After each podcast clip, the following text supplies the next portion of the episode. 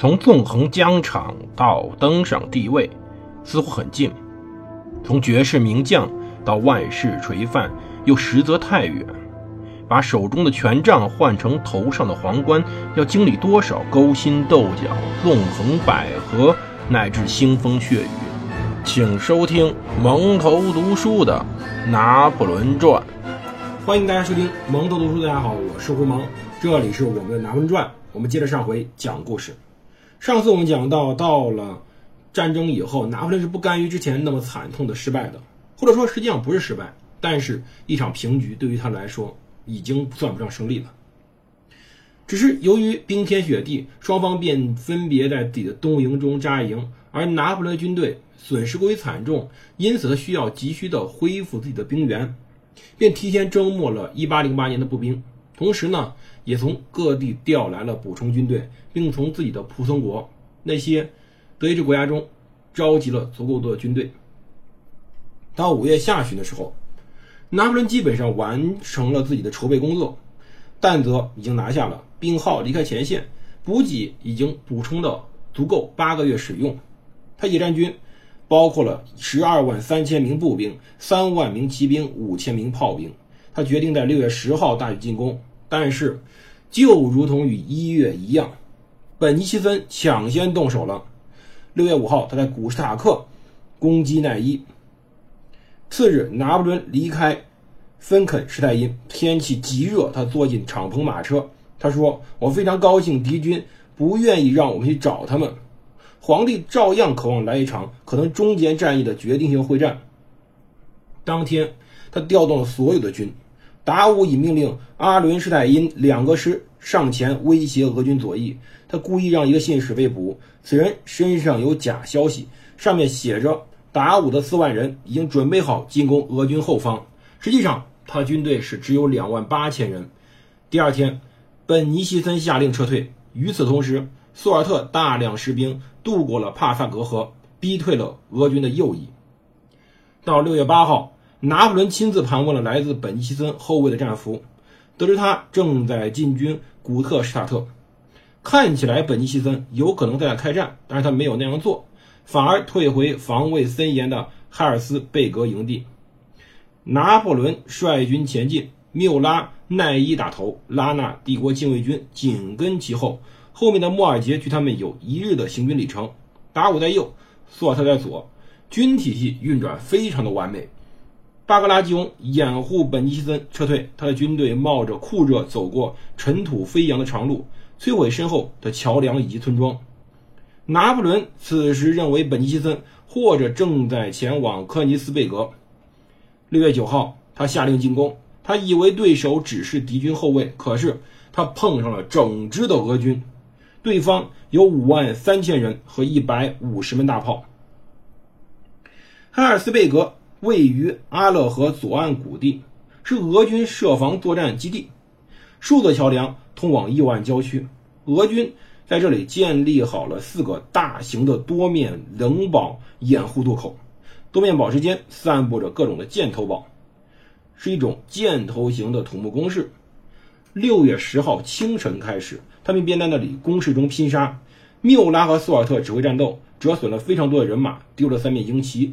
到下午三点时分，拿破仑赶到，冲他俩的作战方式大发脾气，战斗漩涡一度极其逼近皇帝。乌迪诺请他离开，称若他不走，自己的掷弹兵会带他走。到晚上十点，皇帝经过了那些军人中间，他似乎没有注意到欢呼之境，看上去非常忧郁消沉。当然，后面这些士兵们得知先前猛攻俄军的不是出于他的意思，他尤其不想动用骑兵。缪拉由于过分的动用骑兵而遭到批评，颇为尴尬的跟着皇帝。到晚上十一点时候，战斗才暂时结束。战后，双方随行人员抢劫死伤者，这幅场景令人十分的伤感。在这一天战斗中，法军有一万多人受伤，俄军伤亡多达六千人。黎明时分，万分凄凉战场上，整个战场笼罩着死亡的阴影。到第二天中午时，两军都离开了这个尸臭弥漫的地方。拿破仑在海尔斯贝格缴获了大量的库存和补给，可是他盯上了科尼斯贝格，或者说我们再纠正一下，就是科尼斯堡。那儿的给养与海尔斯贝格丰富的多。如果俄军想去科尼斯贝格，他们就得返回阿勒河的对岸。拿破仑知道小集镇弗里德兰有座桥，遂派拉纳侦察该地。与此同时，他把其余军队分成两半，缪拉领自己的骑兵苏尔特军、达武军，共有六万人攻打科尼斯贝格，自己率领八万人返回了埃劳。这个中型城镇弗里德兰掩映在整个马蹄形的河湾中。六月十三号，拉纳前卫报称，大股俄军在弗里德兰集结。他按照军的宗旨开战，设法守了九个小时，直到援军赶来。到下午三点半的时候，俄军的前卫三千名骑兵渡过了阿勒河，赶走了弗里德兰镇上的法军，哀牢在弗里德兰以西十五英里处。本尼西森以为次日他可以渡过阿勒河，消灭拉纳，然后趁哀牢拿破仑赶来前返回对岸。但是这个时候没有泥泞，没有冰天雪地，在没有泥泞和风雪的日子里。过分的低估拿破仑的速度是非常不明智的。何况，在这种太阳下，整个地面被烤得极其坚硬。虽然行军非常痛苦，但是这并不能排除一点：拿破仑军队可以快速转移。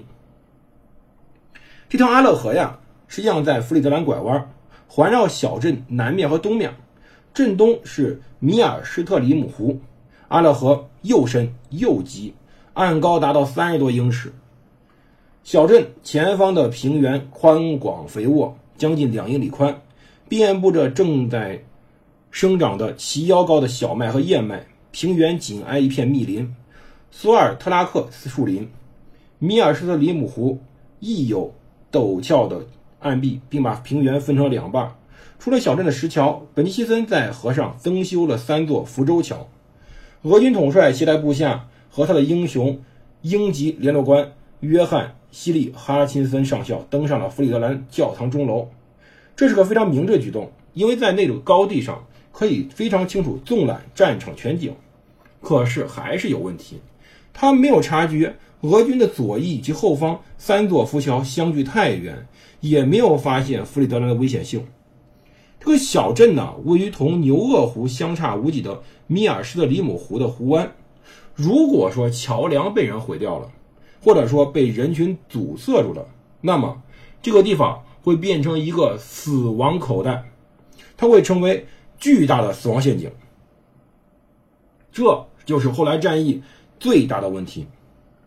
到六月十四号，马伦哥会战纪念日，凌晨两点到三点钟，乌迪诺到达了波斯滕恩村前方的平原。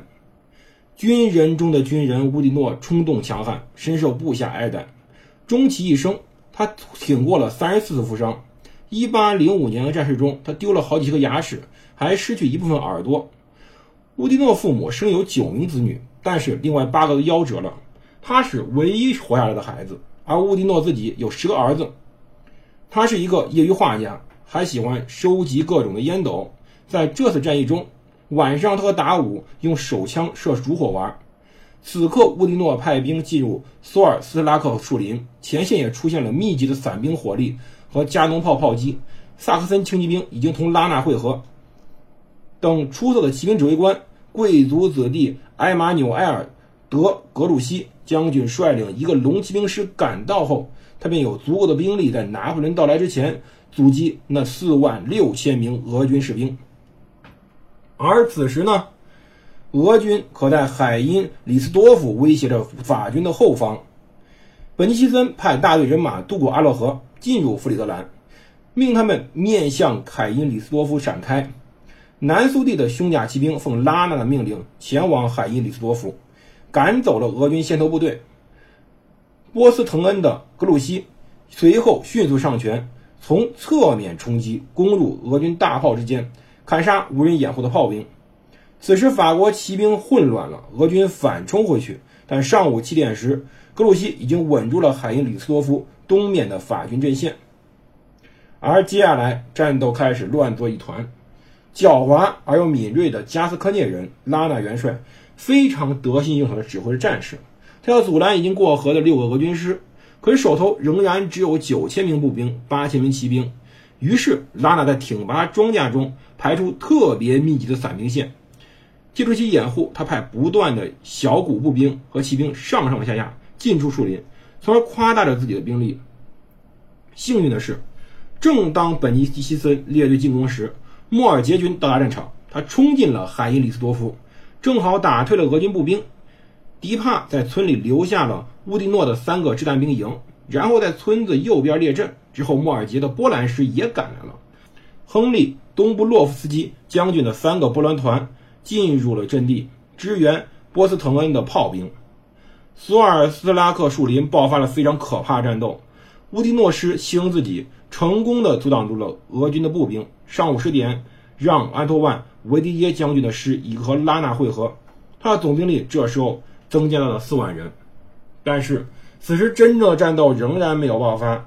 究竟随后战役将如何展开？究竟拿破仑能不能利用当时整个弗里德兰本身的地理优势，取胜于本尼西森？我们明天再说。这里是蒙德读书，我是胡蒙，我们明天见。